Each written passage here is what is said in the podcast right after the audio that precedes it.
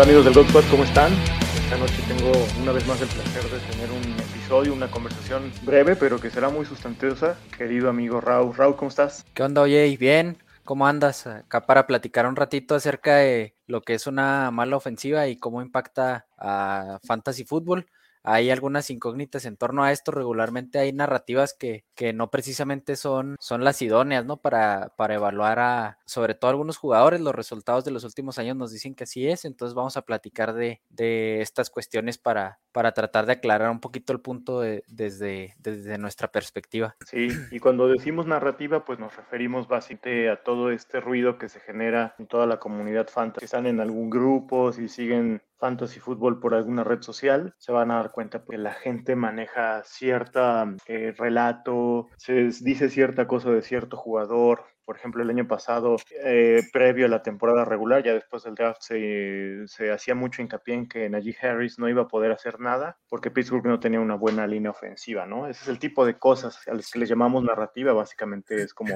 los rumores, la insistencia, el cuento que se trae la, la banda fantasiera, digamos. Ahora, eh, aquí, por ejemplo, vamos a hablar acerca de una mala ofensiva. ¿Qué es una mala ofensiva? Pues podríamos medirlo con varios parámetros, yardas totales, eh, yardas terrestres, eh, yardas aéreas, puntos totales, aunque bueno, a veces pues no es tan sencillo porque muchas veces los marcadores en NFL son apretados. Si ustedes toman, por ejemplo, las ofensivas totales de 2021, pues uno se sorprendería de ver algunas ofensivas que uno pensaría, tendría en la mente que son más potentes y en realidad están bastante más abajo, pareciera, ¿no? Pero sobre todo, eh, queremos entender qué tanto le pega esto a la pregunta. A veces damos eh, todos, como en consenso no cerrado, que una ofensiva buena, por ejemplo, Kansas City creo que es un consenso que es una ofensiva buena. ¿Por qué? Pues tiene buenos jugadores, tiene un buen esquema ofensivo y produce. El asunto es que para Fantasy, por ejemplo, sus running backs el año pasado pues si tuviste la suerte de atinarle cuándo jugar a Williams y cuándo a CH y por ahí este otro chico Gore que por ahí entró una o dos semanas a hacer algo más o menos relevante, pues sí armabas un running back, pero cada uno de ellos realmente no tuvo ningún valor eh, adentro del top 24 y de sus wide receivers pues solo Tyreek Hill que también fue muy volátil, ¿no? Entonces se generan todas estas, estas como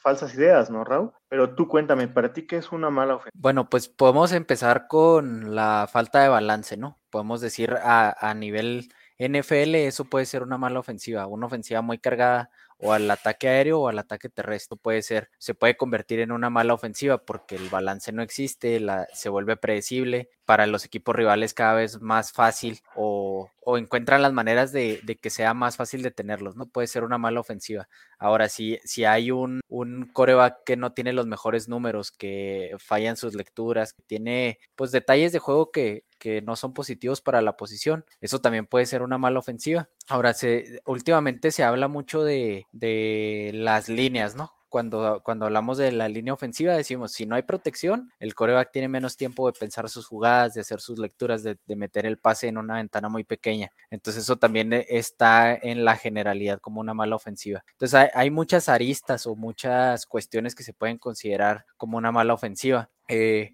lógicamente nosotros estamos tratando de traducir todo esto en yardas totales, en yardas aéreas, yardas terrestres, en la producción de cada uno de los jugadores, porque nosotros estamos hablando básicamente de fantasy, que es un, un juego totalmente estadístico. Entonces, una mala ofensiva puede pasar por muchas cuestiones, que pueden ir desde la deficiencia de uno de sus jugadores más importantes hasta el coaching, el esquema y algunas otras cuestiones que pueden ser importantes para eso. Sí, y si por ejemplo habláramos de yardaje total, ¿no? Como una métrica estadística para tratar de medir a una ofensiva total, pues cuando vas y encuentras esa, esa ofensiva total, pues te das cuenta de que no necesariamente es la que tiene en ese orden, en ese orden en el cual están todas las ofensivas, las 32 ofensivas año con año, en ese orden está la de todos sus jugadores. Y a eso es precisamente el punto al que vamos, ¿no? O sea, por ejemplo, yo en, en 2021, bueno, el año pasado, eh, cuando ya estábamos en vísperas de la temporada 2020, por ahí hice algunas, eh, pues eh, me metí a buscar, por ejemplo, con running backs, ¿no? Hice por ahí un análisis a detalle de cuáles de estos running backs estaban en una buena ofensiva. Cuando te dabas cuenta de cuando graficas el lugar, el ranking final o el puesto final en puntos fantasy de un running back contra la ofensiva total en yardas terrestres, tuvo su equipo como tal, no hay correlación, ¿no? O sea, por ejemplo, eh, ese año 2020, Alvin Camara fue el running back. Ya sabemos, bueno, eh, para los amigos que todavía no están muy familiarizados con nosotros, en nuestros métodos estadísticos nosotros nunca tomamos la última semana de temporada regular porque enmascara muchas cosas que no vale la pena meter al, al proceso porque trae mucho ruido, ¿no, Raúl? Y por otro lado, siempre trabajamos con PPR. Además, casi siempre procuramos usar nuestra propia métrica de eficiencia porque es más reveladora de cuánto está eh, contribuyendo un jugador a un equipo que los puros puntos totales. Entonces, eh, de, desde ese punto de vista, Alvin Camara fue el uno y pues su ofensiva en ese año no estuvo, creo que ni siquiera en el, ahorita, eh, pero no fue ni siquiera top, top 10. aquí, Rush. Fue el 9. bueno, esta, esta, esta, esta estadística la tengo con la contando la 17. Pero si te das cuenta, no, técnicamente pues deberías esperar que Camara llevara ese, ese backfield al número uno. Claro, eh, mucha gente viene con estas ideas también equivocadas, que es otra falsa narrativa, ¿no? De que porque es PPR se modifica completamente. Pero no ese es el caso. Por ejemplo, eh, vamos a ver, de ese mismo año tenemos a David Montgomery, ese año fue el 4 y los Bears fueron el 24 en yardas totales. O sea, no hay correlación. Si tú te pones, hay muchas maneras de ver esto. La manera más clara, más sencilla, si quieres empírica, es grafica eh, la posición total de un running back en los fantasy o en impacto contra la posición de su ofensiva terrestre y deberías tener una especie de línea recta, como en la escuela, o algo muy parecido, hay un zigzag, pero en, en tendencia de línea recta. Y no hay nada, o sea, ese es un modo. El otro es cuando haces estas pruebas estadísticas de correlación, ¿no? Que es muy fácil algunas veces con algunas fórmulas en Excel o cuando calculas alguna regresión a mano y haces eh, la famosa R cuadrada, no hay, o sea, eso nunca ha sido cierto. Y, y no,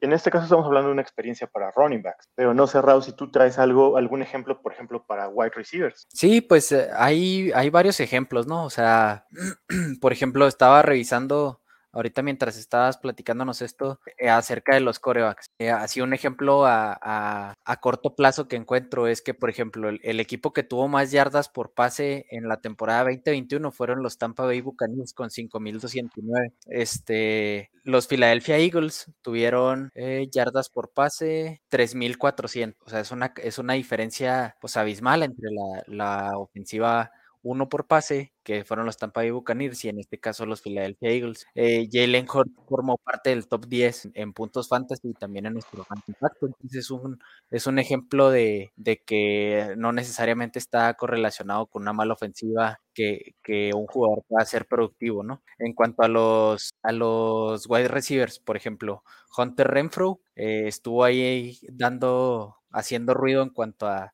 puntos fantasy, poniendo buenos números, sobre todo la segunda, la segunda mitad de la campaña, y su ofensiva no fue para nada espectacular, ¿no? O sea, sí, sí hubo volumen y tuvieron bastantes yardas aéreas, pero no era una ofensiva que fuera de temer. O el caso de Jalen Waddle, ¿no? Que también se dice es un jugador totalmente de slot, que tiene un coreback que no sabe lanzar profundo y estuvo siempre eh, poniendo buenos puntos fantasy siendo, estando en la parte alta de nuestro ranking de impacto. Entonces, esos son ejemplos de, que no precisamente está, está correlacionada una cosa con la otra. Y por ejemplo, ahorita que estabas en lo alto de la tabla de este mismo año, 2021, los Chargers fueron el tercero. Nadie creo que nadie de nosotros ya tiene como desconocido a, Herbert, ¿no? Todos sabemos que Herbert es ya de los que más pasa. Eh, los Chargers, eh, y de hecho están empatados en segundo lugar, perdón, no es tercer lugar. Los Chargers y Cowboys están en el segundo lugar con 4.800 yardas, 2021. Y los Chargers solo tienen, los, los dos wide receivers principales, que son Keenan Allen y Mike Williams, quedaron en nuestro impacto en el 20. Eh, o sea,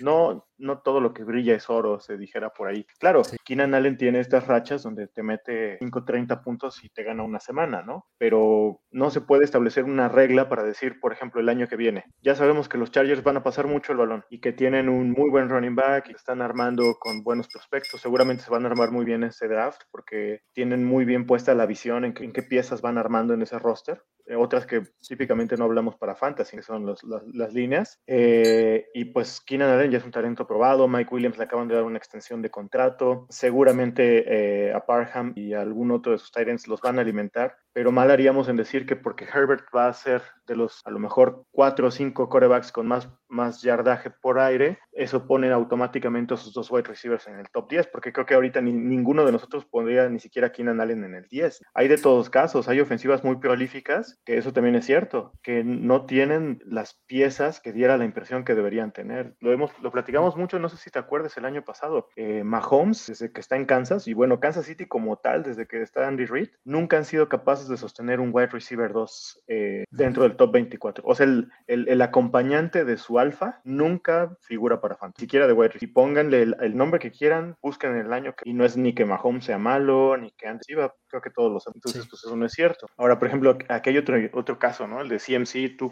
tú le podrías decir a la banda de, CMC cómo, eh, cómo se es que correlaciona con esta pregunta. Eh, bueno, pues sabemos que, que Christian McCaffrey es un monstruo en cuanto se, en, en lo que se refiere a fantasy, ¿no? Su producción tanto eh, aérea como terrestre ha sido buena cuando ha podido estar disponible para su equipo. en los últimos dos años ha estado ahí envuelto en temas de lesiones, que a mí en lo personal ya lo he dicho antes, no me preocupa, pero tampoco es que esté en, una de, las mejores ofensivas de la liga, ¿no? El año pasado eh, los juegos que estuvo fueron o con, con Darnold o no me acuerdo, no estoy seguro si compartió, pero casi creo que sí con Cam Newton, pero tampoco es como que sea eh, la superofensiva, tiene hombres importantes, ¿no? DJ Moore y Christian McCaffrey principalmente, pero su línea ofensiva nunca ha estado dentro de las mejores calificadas por, por la, gente que se dedica a, asignar esas calificaciones, ¿no? En este caso, la que se me viene a la mente es eh, eh, Pro Football Focus. En el año o el que fue 2019, que terminó como el running back 1 eh, y con amplia diferencia sobre, sobre los demás. La línea ofensiva de los Panthers estaba como la sexta peor calificada en Football Focus. Entonces, eh, pues realmente no hay números que evidencien de manera contundente que, que esos detalles o esos factores son determinantes para la producción fantasy de uno o de cualquier otro. En este caso estamos hablando específicamente de McCaffrey, pero eh, hay muchas cuestiones o muchas estadísticas que, como ya decías al principio, hacen mucho ruido y regularmente nosotros creemos que tienen injerencia en cuanto a eso, pero pues realmente no hay un, una muestra estadística que, no, que sea lo suficientemente robusta como para que nos diga que, efectivamente es importante. No, y, de hecho, todos estos casos que estamos hablando, si tú intentas hacer esa correlación, los datos te van a decir que la, eh, si existe una, una conclusión. La conclusión estadística es que no existe correlación, no ha existido y es muy improbable que a partir de 2022 empiece a haber correlación. Nunca ha sido así este deporte, ¿no? Porque sabemos que hay dos factores que son como los más grandes que importan cuando se, se, trata de evaluar a un jugador en rendimiento fantasy. El primero es su talento. Entonces es innegable, por ejemplo, ahorita que tenemos a McCaffrey. Christian McCaffrey nunca ha jugado un juego de playoff, nunca ha tenido una ofensiva top 10, nunca ha tenido un coreback top 15. O sea, honestamente, hablando de punto de vista personal, o sea, me parece como un desperdicio de carrera haber caído en Carolina, ¿no? Sí. Porque el premio para él, para ser un excelente running back, que no solo es bueno como running back, quizá dentro de los tackles es, no es tan potente como un Saquon, sí que Elliot en sus buenos años, porque ahorita pues ya se nota físicamente bajón, o como Nick Chubb, pero tampoco les pide mucho. Por el otro lado, él es un arma aérea que tiene la capacidad de correr rutas que ellos no tienen. Entonces, ese es número uno, el talento. Claro, estamos hablando de garbanzos de libra con McCaffrey, pero eso es cierto para todas las ofensivas.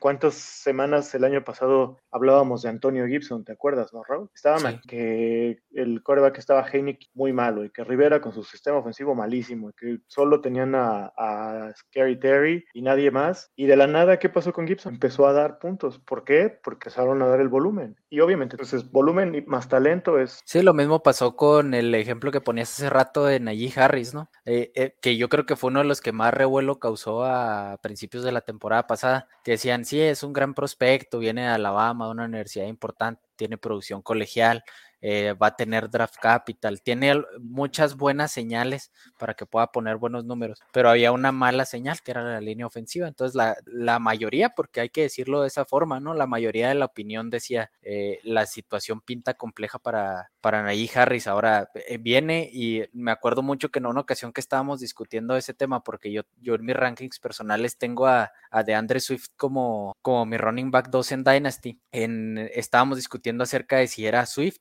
o era Najee Harris el 2, ¿no? Eh, Jaso tenía a, a Harris y yo decía que, que yo veo un poquito más de potencial incluso en Javonte Williams, por ejemplo, que en Najee Harris. Y me acuerdo un chorro que me dijiste, es que lo que vino e hizo Najee Harris no lo hace cualquier, cualquier running back, ¿no? O sea, los números que puso, eh, cómo se vio eh, en la temporada es algo que, que pues no hay que pasarlo, o sea, no hay que dejarlo pasar, pues es, algo que, que, ya lo hizo, ya demostró que puede poner buenos números y que esas malas señales como era su línea ofensiva, eh, la carrera en declive de, Ben Roethlisberger, son muchas cosas que, que, que, al principio pintaban como algo negativo y que a final de cuentas terminaron por disiparse por el talento y el volumen del jugador, así, así eh, dieron lo, lo, suficiente como para, para que eso no fuera importante, ¿no? Y muchos ejemplos de, de ese tipo, pero este, eh, yo oh, le doy hincapié a este tema porque mucha gente dice, la, la, línea ofensiva muchas veces hace al corredor, ¿no? Y tenemos estos ejemplos que son eh, totalmente lo contrario. Por ejemplo, la, línea ofensiva de, de, los Cleveland Browns es bastante buena, ¿no? Eh, Nick Chubb y Karim Hunt pueden poner buenos números ahí. incluso cuando lo tuvo que hacer de Ernest Johnson también lo hizo, pero eso también tiene, está directamente relacionado con el talento del jugador. O sea, la línea ofensiva no lo es todo. Y, y está tan claro como, como estos otros casos que tienen una mala ofensiva, pero pueden poner buenos números. Sí, completamente de acuerdo. O sea, allí es el caso más reciente, pero por ejemplo, en los últimos que te gusta, cuatro o cinco años, ¿quiénes están constantemente en el top, además de McAfee? Que siempre lo utilizamos, ¿no? Yo creo que McAfee ya está sí. chotea la raza, ¿no? Pero, por ejemplo, Dalvin Cook, ¿cuándo ha tenido una línea top? Eh, olvídate top 10, o sea, siquiera promedio. Los Vikings, no, o sea, no han tenido un equipo élite y sin embargo Dalvin Cook sigue eh, siendo. Ahora, no, estamos despreciando, porque también en algunas ocasiones, con, sobre todo con gente que eh, acompaña nuestras redes, grupos de chat, eh, gente que juega el deporte en la línea, a veces siente que estamos menospreciando el valor de la línea ofensiva. No, para nada. O sea, no, no tiene nada que ver con. La línea ofensiva tiene su valor y su peso y son determinantes para momentos clave. Aquí estamos hablando de, de un fantasy. Por ejemplo, e, ese, ese mismo criterio que no importa para que Dalvin Cook y Christian McCaffrey y Najee Harris corran como locos y produzcan una cantidad de fantasy impresionante, pues sí le pega a la hora de sus equipos a la hora de, calificar a playoffs o estar en playoffs, ¿no? O sea, los equipos que están en playoffs o ganaron el año pasado era por una buena línea ofensiva, al menos decente. Y yo como Pittsburgh ya no pudo avanzar más, por más que intentó, ¿no? y bueno, Vikings siquiera llegó a playoffs. Entonces, ahora hay que diferenciar. Ahora ya, ya hablamos bastante de los running backs y la línea ofensiva. En una mala ofensiva, ¿qué tendría que hacer o ¿Tú qué crees que tendría que hacer un coreback para ser productivo en Fantasy? Está un eh, poquito más complicada, ¿no? Ahorita, como se está desarrollando el juego, la respuesta es muy fácil: correr. Sí, juego terrestre. Por ejemplo, Trubisky, que, mucha gente lo, cataloga de malísimo. Cuando le dan la oportunidad, con la movilidad que tiene, alcanza a sacar una producción decente, al menos para ser streameable. Hablando de, puros post-fantasy. Eh, eh, Jalen Hurts, que constantemente tenemos en el debate, hay mucha gente a la que no le gusta porque no ven en él un, un talento y una mecánica de pasador que a lo mejor tenía Peyton Manning o Dan Marino. Y sin embargo, dadas sus habilidades atléticas y visión de campo, porque también para correr se necesita visión de campo, no crean que nada más se, corre como pollo sin cabeza, ven a Trey Sermon, que estará muy atlético y tendrá toda la experiencia que quieran de colegial, pero llegó a la NFL y al no tener visión, siéntate en la banca, ¿no, compadre? Jalen Hurts, con todas esas herramientas y también con la actitud, pues es capaz de suplir unas de las que tiene. Hace poco picábamos, bueno, no, que ya más como un año, platicábamos acerca de, la tendencia de los corebacks y por ahí yo observé que el, número de yardas terrestres que tienen los corebacks que están dentro del top 12 en los últimos, creo que vi 6 o 7 años, va a la alza en promedio, ¿no? O sea, tomas las yardas terrestres de todos esos corebacks y va subiendo y va subiendo y va subiendo. Y por eso es que, por ejemplo, a Tom Brady, con todo y el año, el temporadón que se aventó el año pasado, no le alcanzó para ser top 3, top 4, ¿no? Sí, y ahí es la donde... respuesta corta es correr. Y ahí es donde está el valor de jugadores como los que vienen en esta clase de draft, como Malik Willis. O sea, esa es, el diferenciador que tiene contra los demás de la clase. Aunque eh, Matt Corral también lo puede hacer, Sam Howell también lo puede hacer, Desmond Ryder también lo puede hacer. Pueden correr el balón de manera efectiva, pero el atleticismo que tienen jugadores como Malik Willis, que se puede comparar con otros que ya han sido exitosos. A mí en lo general no me gustan las comparaciones, ¿no? Porque se los decía el otro día. Ahora un coreback sale de la bolsa y corre de manera efectiva y todo el mundo lo dice. Es que tiene las mismas características que Lamar Jackson. Y, pueden ser parecidas, que en eso no tengo nada en contra de eso, pero no hay que menospreciar el, que lo que Lamar Jackson hacía en college lo pudo traducir a NFL y es un coreback que, que mantiene a su equipo siempre en lo, en lo más alto, compitiendo, ¿no? Entonces, eh, e, ese gran salto que dan los corebacks de, de, la producción de college a NFL, yo creo que merece un poquito más de respeto porque eh, a lo mejor no todos van a poder hacer lo mismo que ya está haciendo Lamar Jackson o que ya está haciendo un Kyler Murray o que en su momento hizo Russell Wilson, aunque su movilidad se ha reducido en los últimos años, pero creo que eh, no es lo mismo la producción college a, lo, que lo puedas traducir de manera efectiva como lo han hecho estos jugadores y que están cambiando la tendencia de, lo que los corebacks hacen en la NFL. Entonces creo que eh, es un error de, de principio y de fundamentos la comparación desde mi op, pero eh, en cuanto a fantasy se refiere, pues hay que apostar por este tipo de jugadores que tienen la capacidad de ser una amenaza tanto aérea como terrestre. Sí, y no significa que la producción aérea no cuenta, porque esta es importante. Pero, por ejemplo, con Tom Brady hay otra cosa clave, que es tener un buen cuerpo de wide receiver y bueno, bueno, digamos en general, de jugadores ofensivos que te puedan, ajá, pass catch, puedan ayudar a recibir la bola. Wide receivers, tight ends y running. El, el último año de Tom Brady en Patriots, honestamente, fue hasta para sus estándares, yo creo que debe haber sido de lo más bajo, no solo en producción, sino en el campo, no se veía, pues no se reconocía al Tom Brady de otros años. Llega a Tampa Bay con una ofensiva completamente volcada en el ataque aéreo, que no era lo que tenía Bill Belichick Patriots, con dos monstruos como son Mike Evans y Chris Gatwin, le traen a su compadre eh, diagonal pollo Gronkowski y la, cae la, en, eh, en, el primer año pues estuvo más activo al inicio Rojo, ¿no? Pero después revitalizó su carrera, Lomba, eh, ya estoy como Charlie, este, Leonard Fournette y te das cuenta cuánto subió su acción, ¿no? Entonces esa también es otra cosa importante, porque hablábamos de Jalen Hurts, pues Jalen Hurts está, me recuerda un poco a lo mejor en nivel profesional como lo que tuvo que hacer Sam Howell en la temporada pasada en college. Sam Howell se quedó solo, literalmente tuvo que sacar el equipo él con los, con los hombres, que fue más o menos lo que hizo Malik Willis en un programa mucho más. Entonces, cuando no te alcanzan las, las piernas o las patas, dijéramos vulgarmente, necesitas un, un grupo importante de pascache competente. Sí, y de acuerdo. específicamente hablando de redraft, ¿no? Que bueno, mucha gente de la que nos ve ahorita no creo que vaya a importarle mucho la parte de redraft, pero para estas ligas, novatos no pelan. Muy raro que un novato la casca el primer año. Lo que pasó con, con Herbert, con Burrow, pasa una vez cada cuatro o cinco años, no, no va por ahí. Y ya para Dynasty, pues hay que tener paciencia. El mismo Lawrence que tenemos ahorita en la pantalla. O sea, ahorita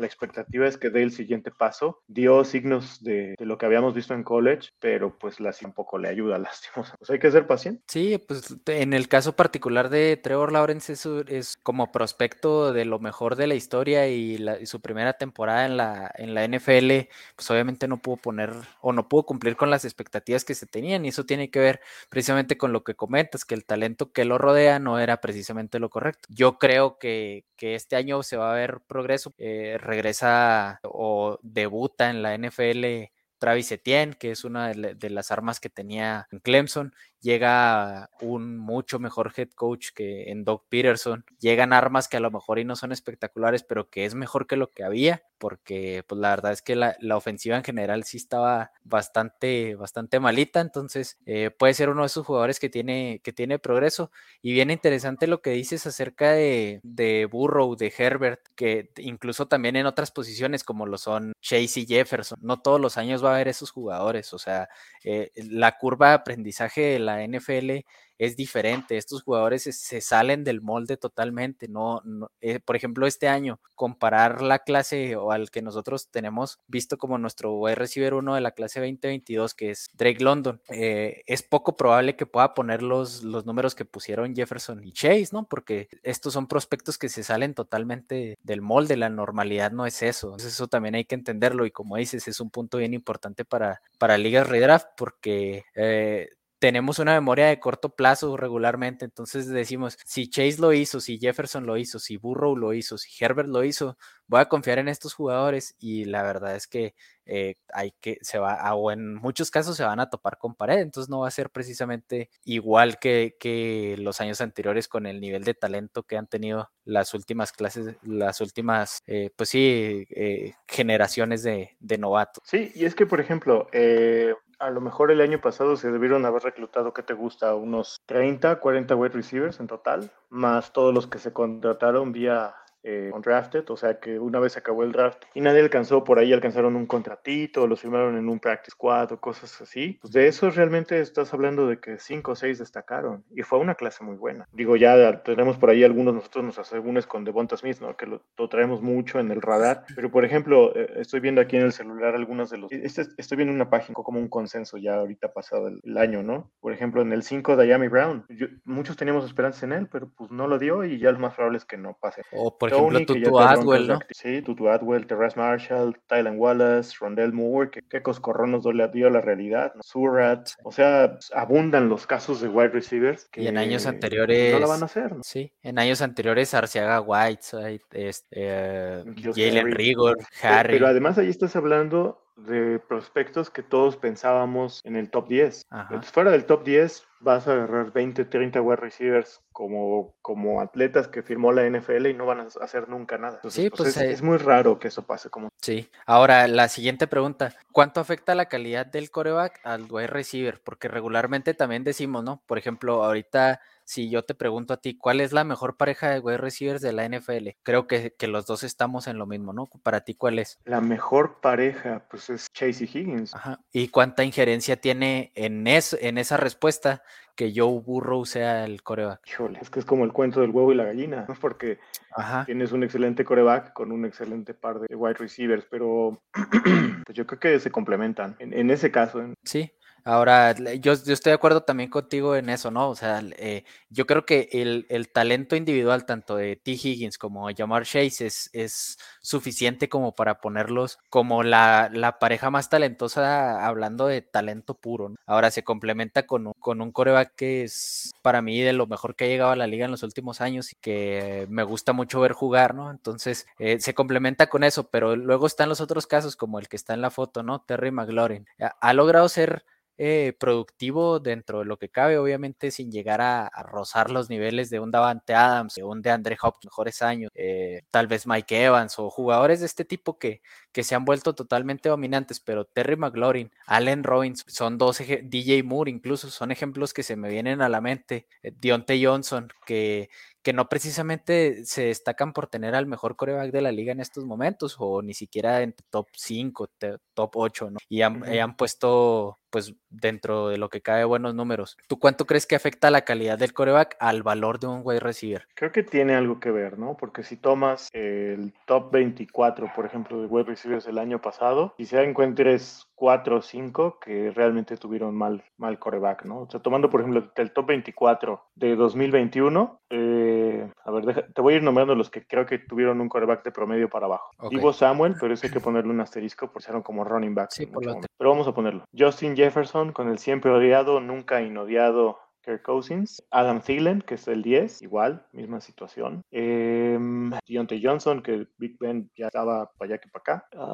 AJ Brown, Tannehill no es nada espectacular, ¿no? Podemos decir que es de promedio para abajo. Jalen Waddle, que lo traen ahorita tú a sumido en el fondo de la tabla a Monra, que tuvo a Goff, Brandon Cooks, creo que hay un poco que agregar, y Hunter Renfrew, que para mí cada es de promedio. Entonces, nombramos que 5 o 6 de 24, estamos hablando a lo mejor del 30. En, en, este caso creo que tiene, sí hay cierta conexión con el coreback, pero creo que no es la variable más importante, porque, por ejemplo, Brandon Cooks, que lo acabamos de nombrar ahorita, o sea, ¿por cuántos equipos y corebacks ha pasado y sigue rindiendo? O sea, ya es un talento probado. Allen Robinson hasta la temporada pasada el coreback más, más productivo que ha tenido es Blake Bortles. Está, o sea, es una variable que yo creo que es importante, pero por ejemplo, nos remontamos a tal vez 2013, eh, donde el wide receiver uno fue Josh Gordon el coreback de los Cleveland Browns era Jason Camp, o si, nos, o si nos vamos un poquito más atrás, este, Sammy Watkins fue top 12 con Tyrod Taylor en los Bills. Entonces hay, hay ejemplos de, de, ese, de ese tipo que, que realmente el, el, la, el, talento puro del receptor se sobrepone a la situación, que eso es lo que siempre nosotros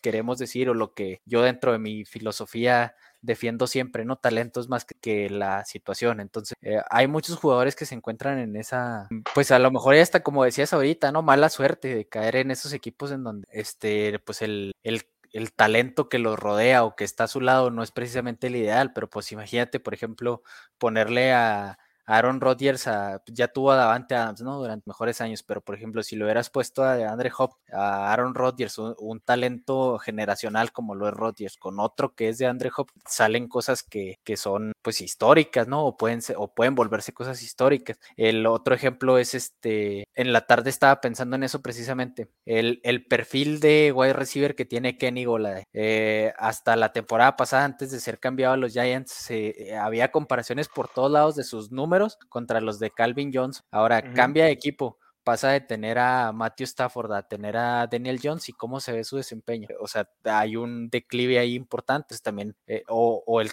caso contrario, que había dado muy buenos números, pero Cooper Cup dio un salto hacia arriba cuando, ajá, cuando tuvo a, un coreback como, como Stafford. Hablábamos hace poquito del particular caso que también tiene, es, es un poquito diferente, ¿no? Pero decías tú también, nos comentaste en una ocasión, T. Higgins pasó de tener un buen coreback en college a tener un, mejor coreback en NFL, entonces eh, son jugadores que, que, por la situación en donde, donde cayeron, pues no se puede evaluar de manera igual a, a los Terry McLaurin, a DJ Moore, a Deontay Jones, que la situación los ha los ha llevado hacia otro lado, pero que números, su talento, que, hablemos de ellos cada vez que, hablamos de los wide receivers más productivos para Fantasy. Sí, aunque creo que es, lo podríamos partir como en tiers, ¿no? Constantemente hablamos de estos tiers que son como las bandas, ¿no? los, los niveles donde puedes agrupar a distintos tipos o niveles de, valga la rebusnancia de jugadores. Es creo que, por ejemplo, eh, Brandon Cooks y Allen Robinson están en un tier por ellos solos, porque, bueno, de Andrew Hopkins también. Ellos durante toda su carrera han probado, estén con quien estén, que son de lo mejor de la liga. O sea, y no estamos hablando como, como McLaren. Tú ya sabes que yo por ahí traigo mi tema con él, porque creo que sí tenía que haber quedado un estirón más. O sea, ya,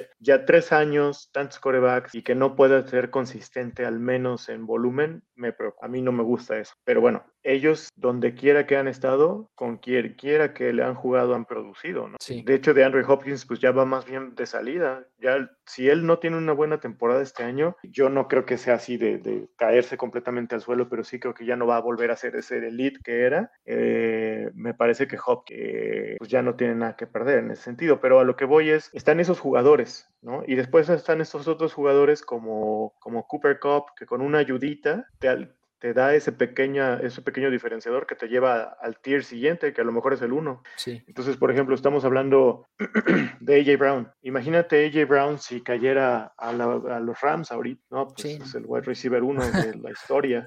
no, estoy exagerando, ¿no? Pero, o sea, están esos que, que, con un poquito más brincan al tier siguiente y están esos otros que están como embotellados, que no parecen dar ese salto de calidad. Y están como los Kenny Golladay que cuando se van a una situación mucho menos prometedora, pues ahí sí. Pues el, ejemplo de AJ Brown, que es uno de los jugadores que yo siento que últimamente se está respetando más, pero la temporada pasada había cierto, cierto temor y, siento yo que, que, no era pues bien fundamentado, ¿no? La gente le... Es esta narrativa de que eh, es propenso a lesionarse, que no puede pues, mantenerse sano, todo este tipo de cuestiones. Y recuerdo que eh, pues e, eso es algo que nosotros siempre recomendamos, ¿no? A tus studs los inicies siempre. Eh, regresa de la lesión y mete un partidazo contra San Francisco, entonces hay pocos jugadores en la NFL que te pueden dar ese desempeño. Eh, esos para mí son los, los más valiosos. Ese es un, eh, es un tire que, que, nada más están, eh, para mí en este momento están Davante Adams, AJ Brown, Justin Jefferson, a lo mejor Tyreek Hill, que, que yo creo que, que ya va un poquito de salida de ahí.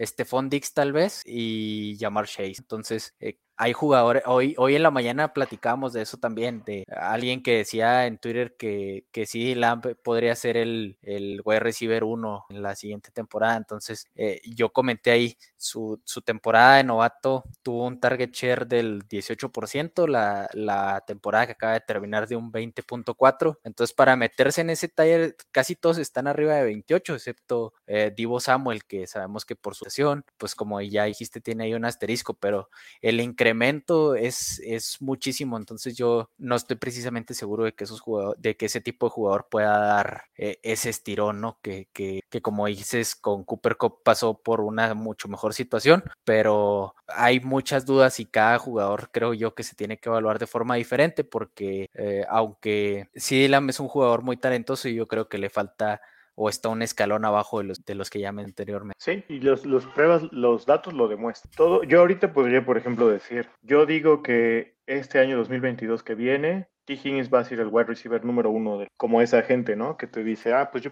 yo creo que ponen un tweet y después, si le atinan, pues vienen y cantan victoria, pero pues rara vez hay un proceso detrás de nuestros amigos de Estados Unidos constantemente. Trust the process, o sea, confía en, en lo que estás haciendo para llegar al resultado. Yo creo que en CD Lamb todos creemos como jugador, pero también la realidad es que tenemos que templar las activas. Las activas son de un wide receiver uno bajo. Sí, bueno, pasamos a la, a la siguiente posición, que en la imagen vemos a George Kittle, ¿no? Uno de los tight ends más dominantes de los últimos años. Pero para Fantasy, ¿tú, tú cuál crees que es el peor enemigo del tight end? Porque eh, estamos entrando en una posición en la que eh, los primeros seis o siete es valioso tenerlos en tu equipo, eh, sea Dynasty o sea Redraft, pero a partir de ahí empieza o hay un escalón o un salto muy, muy grande con respecto a, al tire precisamente que, platicábamos anteriormente. Entonces, ¿tú cuál crees que o por qué crees que, que la producción de los Titans es tan volátil? ¿Cuál es el peor enemigo? ¿Cuáles son los factores que hacen que sea de esta forma? Pues mira, para empezar, un Tyrant tiene que entrenar prácticamente dos posiciones. Es una posición única en la liga, porque ellos tienen que entrenar el esquema ofensivo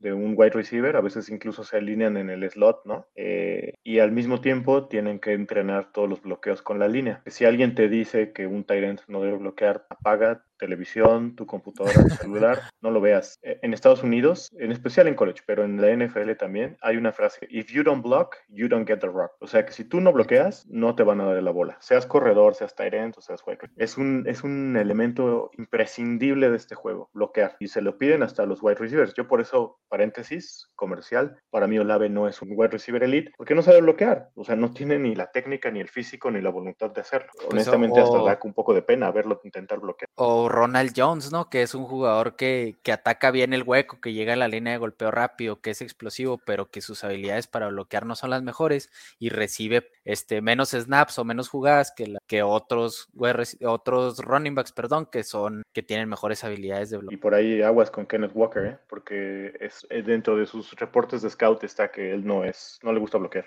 Pero bueno, sí. y este es un problema. Ahora la gente podrá decir, ay, pues ¿cuál es el problema? Que entrene un rato con unos y después se vaya con otros. El problema es que en la NFL el contrato colectivo les, les, les impone un máximo de horas. Ellos no pueden entrenar todo el tiempo que quieran con él. Ellos pueden ir a hacer por allá sus entrenamientos voluntarios, ¿no? Como esto que vemos constantemente en redes sociales, ¿no? Por ejemplo, ahora Russell Wilson que acaba de llegar a Denver, que ya estaba entrenando con South y todos ellos, pero eso no es un entrenamiento equipado, o sea, estamos hablando de que están coordinando rutas, que están ejercitándose, ¿no? Porque obviamente tú ves la, pase, la parte donde ya están lanzándose el pase, que sin, sin equipo y en defensa, pues es la papita. Pero, sin presión, ¿no?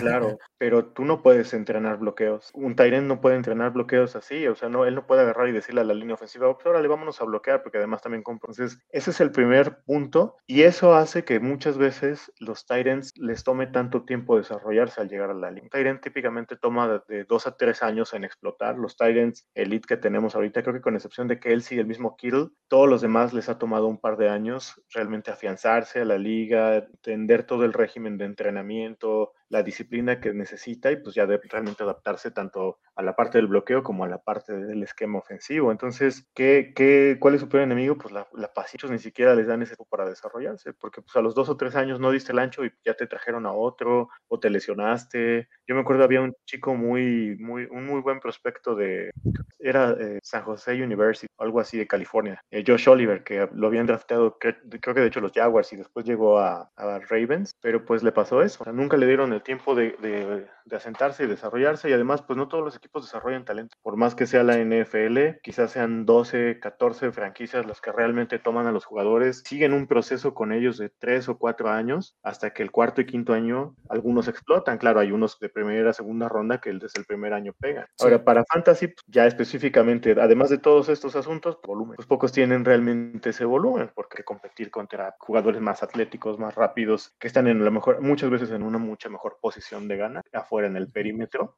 o corriendo las mismas rutas intermedias que tú, pero metiéndose atrás de los linebackers. En cambio, el, el tight end pues, se tiene que ir a meter a la zona de los, de los linebackers. Sí, es, es una de las posiciones eh, en donde yo, por ejemplo, no es una de mis posiciones favoritas para Fantasy. Eh, porque la producción fuera de, de, los tres o cuatro grandes nombres que a lo mejor ahorita ya son más, porque ahorita veo importantes a, a Kyle Pitts, Mark Andrews, eh, George Kittle, Kelsey, Hawkinson, Y, y, de ahí ya hay un saltito hacia abajo. Creo, creo yo, o yo particularmente lo veo de esa forma. Entonces, para tener a uno de esos jugadores en tu equipo fantasy, tienes que invertir una, ¿qué te gusta? En Superflex, una cuarta, quinta ronda, tercera tal vez. Entonces, eh, donde también hay mucho valor en otras posiciones. Yo por lo regularmente esperaba para, para tomar un tight end, pero también es, hay que entender que estadísticamente es menos probable tener buenos números porque das un salto mucho mayor en cuanto en una posición en la que tienes que alinear forzosamente eso, ¿no? Si fuera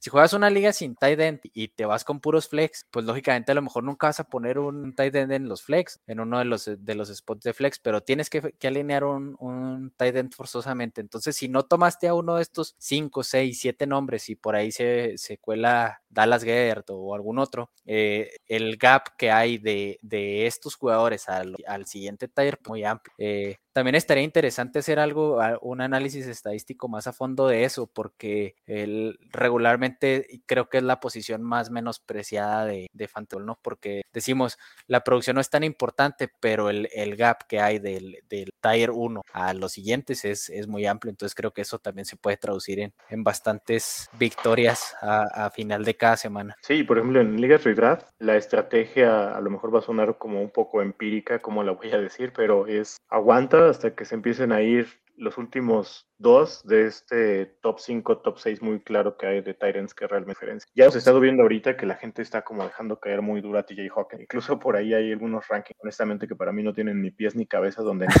tienen en el top 10. O sea, si es eso, pues invítenme a su liga. Yo con gusto me llevo a TJ Hawkinson en una liga redraft de las normalitas que tienen dos running backs y dos wide receivers, un coreback. Feliz me lo llevo en la séptima octava ronda. Sí, no, y, y, también hay un hype desmedido, por ejemplo, ahorita en, en Albert ¿no? O sea, eh, es ese ranking. ¿Cómo te aprendiste el nombre? es ese, ese ranking al que creo que, que, te refieres, ¿no? Donde estaba como en top 10 y hay jugadores que son ya probados. Era el 6 según eso. Ajá, entonces eh, pues no tiene, como dices, no tiene ni pies ni cabezas, ¿no? Otro, otro de los ejemplos así que se me viene a la mente es Noah Fant, que la gente ya está como que tirando la toalla con él, ¿no? Pues cayó a Seattle y no hay un coreback bueno, es Drew Locke, es Pete Carroll, es una ofensiva que no se ve precisamente potente. Ahí nada más como consejo, de, eh, yo creo que es momento de comprar a Fant y es de esos jugadores que, en una posición que es tan corta puede marcar la diferencia. Creo que, que con un poquito de, confianza puede, puede dar buenos números. Y si lo piensas, por ejemplo, Seahawk tiene a DK Metcalf, a Lockett y a Fant. Eh, sinceramente, ese cuerpo de pass catchers con un buen running back puede estar perfectamente en el top 15 y si me apuras hasta el top 12, top 10 de la liga. Entonces, para Dynasty siempre tengan en cuenta, ¿no, Raúl? Que pues, las situaciones cambian de un año para otro rápido. El que se puso abusado y agarró a Mitch Trubisky, por ejemplo, en el off-season pasado o cuando lo empezó a tirar la gente que estaba de, de banca en Buffalo y tiene ahorita el potencial titular de Steelers, pues hizo el negociazo de su. A lo mejor lo inicias, te lo quedas, o a lo mejor lo cambias por ahí por un par de segundas a un equipo esté urgido de, de coreback. Entonces, no se dejen llevar por, por esas ondas, ¿no? Que mucho lógicas. O también a James Winston, ¿no? Cuando salió de Buccaneers, o sea, ya decías, es un cartucho quemado. Eh, en la, a las primeras semanas del, de la temporada 2021 puso buenos números. Eh, si se recupera de la lesión y sigue con la titularidad titularidad en Saints, yo creo que puede ponerlos de, igual forma. Entonces, son esos, eh, pues, monedas de cambio, ¿no? Que puedes tener ahí, que pueden tomar valor en cierto momento, como también los hay en otras posiciones. Por ejemplo, ya mucho más profundo, ¿no? Pero, ¿quién se me ocurre ahorita? Will Fuller o Devante Parker en su tire, que sea el que sea, pueden tener valor, ¿no? Son jugadores que pueden llegar a tener cierto valor eh, y que pues los, los obtuviste prácticamente a, a, costo cero, ¿no? Sí, Melvin Gordon, ahorita que está por ahí suelto. Eh, ¿Quién más? Debe haber otro running back por ahí suelto, que ahorita no, no, recuerdo su nombre. Por ejemplo, Melvin Gordon cae ahorita a Miami y se hace el running back titular. Sí. Lo, lo siento, pues, este, Chase Edmond Livers no trae con que el chavo. Y eso que también llegó Raheem Mostert, ya sabemos su, su paso, cómo ha sido su paso por la liga y cuando ha tenido picos muy altos y picos muy bajos. Entonces, pues sí hay, hay varias joyitas ahí de, de rondas tardías y que puedes obtener a buen valor y que te pueden pagar con creces lo que esté Y sobre todo jugadores que ya son probados. El año pasado insistimos mucho, James Conner, Leonard Fournette, son buenos valores, no tienen por qué irse tan abajo, pero si ya se van a ir abajo, atásquense de wide receivers alfa, atásquense de un, buen tight end, y en una de esas alguno se puso abusado y hasta le alcanzó para un buen coreback, ¿no? Miles Sanders. Se llevó a este Ajá, imagínate alguien se llevó a Jalen Hurt por toda esa gente que le sacaba la vuelta, se llevó a Justin Jefferson, Davante Adams, em, no sé, eh, por ejemplo Mark Andrews, que también se cayó bastante por el 2020 que había tenido, y lo complementas con, con James Conner y Leonard Fournette, pues armaste un equipazo. Entonces, los jugadores como Melvin Gordon, creo que pueden volver la inversión eventualmente. Sí, pues ahí, y los hay en todas las posiciones, ahí no hay que perder de vista eso. Eh, pues yo creo que con eso podemos terminar, es, es lo, más o menos lo, lo que queríamos exponer eh, y traer a la mesa sobre lo que representa una mala ofensiva y cómo hay ciertas narrativas que no es precisamente lo correcto y tampoco, tampoco, porque también hay que decirlo, ¿no? No, no creemos que somos dueños de la verdad, lógicamente hay muchas variables que nosotros y todas las personas no controlamos, entonces es, esto es un juicio que nosotros hacemos con el análisis estadístico que es propio entonces, eh, eh, no, no queremos decir que lo que estamos diciendo es una verdad absoluta, sino que lo que los números nos dicen en un, en un periodo de tiempo determinado nos hace tomar estas conclusiones o tener exclusiones. Entonces, eh, es una, una forma de exponer tanto tu forma de, ver el, fantasy fútbol como la mía. Pues habrá personas que, estén en la misma postura que nosotros, habrá personas que no, pero es importante, creo, tocar estos temas y, romper ahí un poquito el tabú con lo, con lo que se menciona acerca de, que para, para ganar en fantasy fútbol tienes que tener este, puros jugadores de ofensiva potente y un resto de suerte. No. Y también nos equivocamos, pero pues de esas vamos aprendiendo y son más los aciertos. Traten de guiarse por un proceso lógico. No, obviamente no hay una certeza del 100%, quizá ni de siquiera del 80 al 70%, pero cuando siguen un proceso, típicamente van a encontrar buenos. Sí, pues el, proceso vale más que, que, estar desesperados y, por ejemplo, tirar jugadores a waivers que, que después te van a dar buenos números, ¿no? Porque no te respondieron de semana uno como, como tú lo esperabas. Entonces, eh, pues eh, con eso terminamos este, este episodio. Recordarle a la gente que nos siga en nuestras redes sociales. Estamos como GoTo Squad FF. Estamos en Twitter, Instagram, Facebook. Tenemos un, un servidor en Discord donde este, platicamos ahí de los temas de interés de la NFL, de ligas fantasy nuevas, eh, noticias. Por ahí se arma buena conversación y salen ligas cada cinco minutos. Ya no me puedo resistir a entrar. No, muy mal ahí, Raúl. Ya diles que no. sí, ya mejor me voy a abstener porque después ya no voy a poder armar mis 50 alineaciones. Un saludo para mi compadre Jaso. No, ese trae como 90, fácil.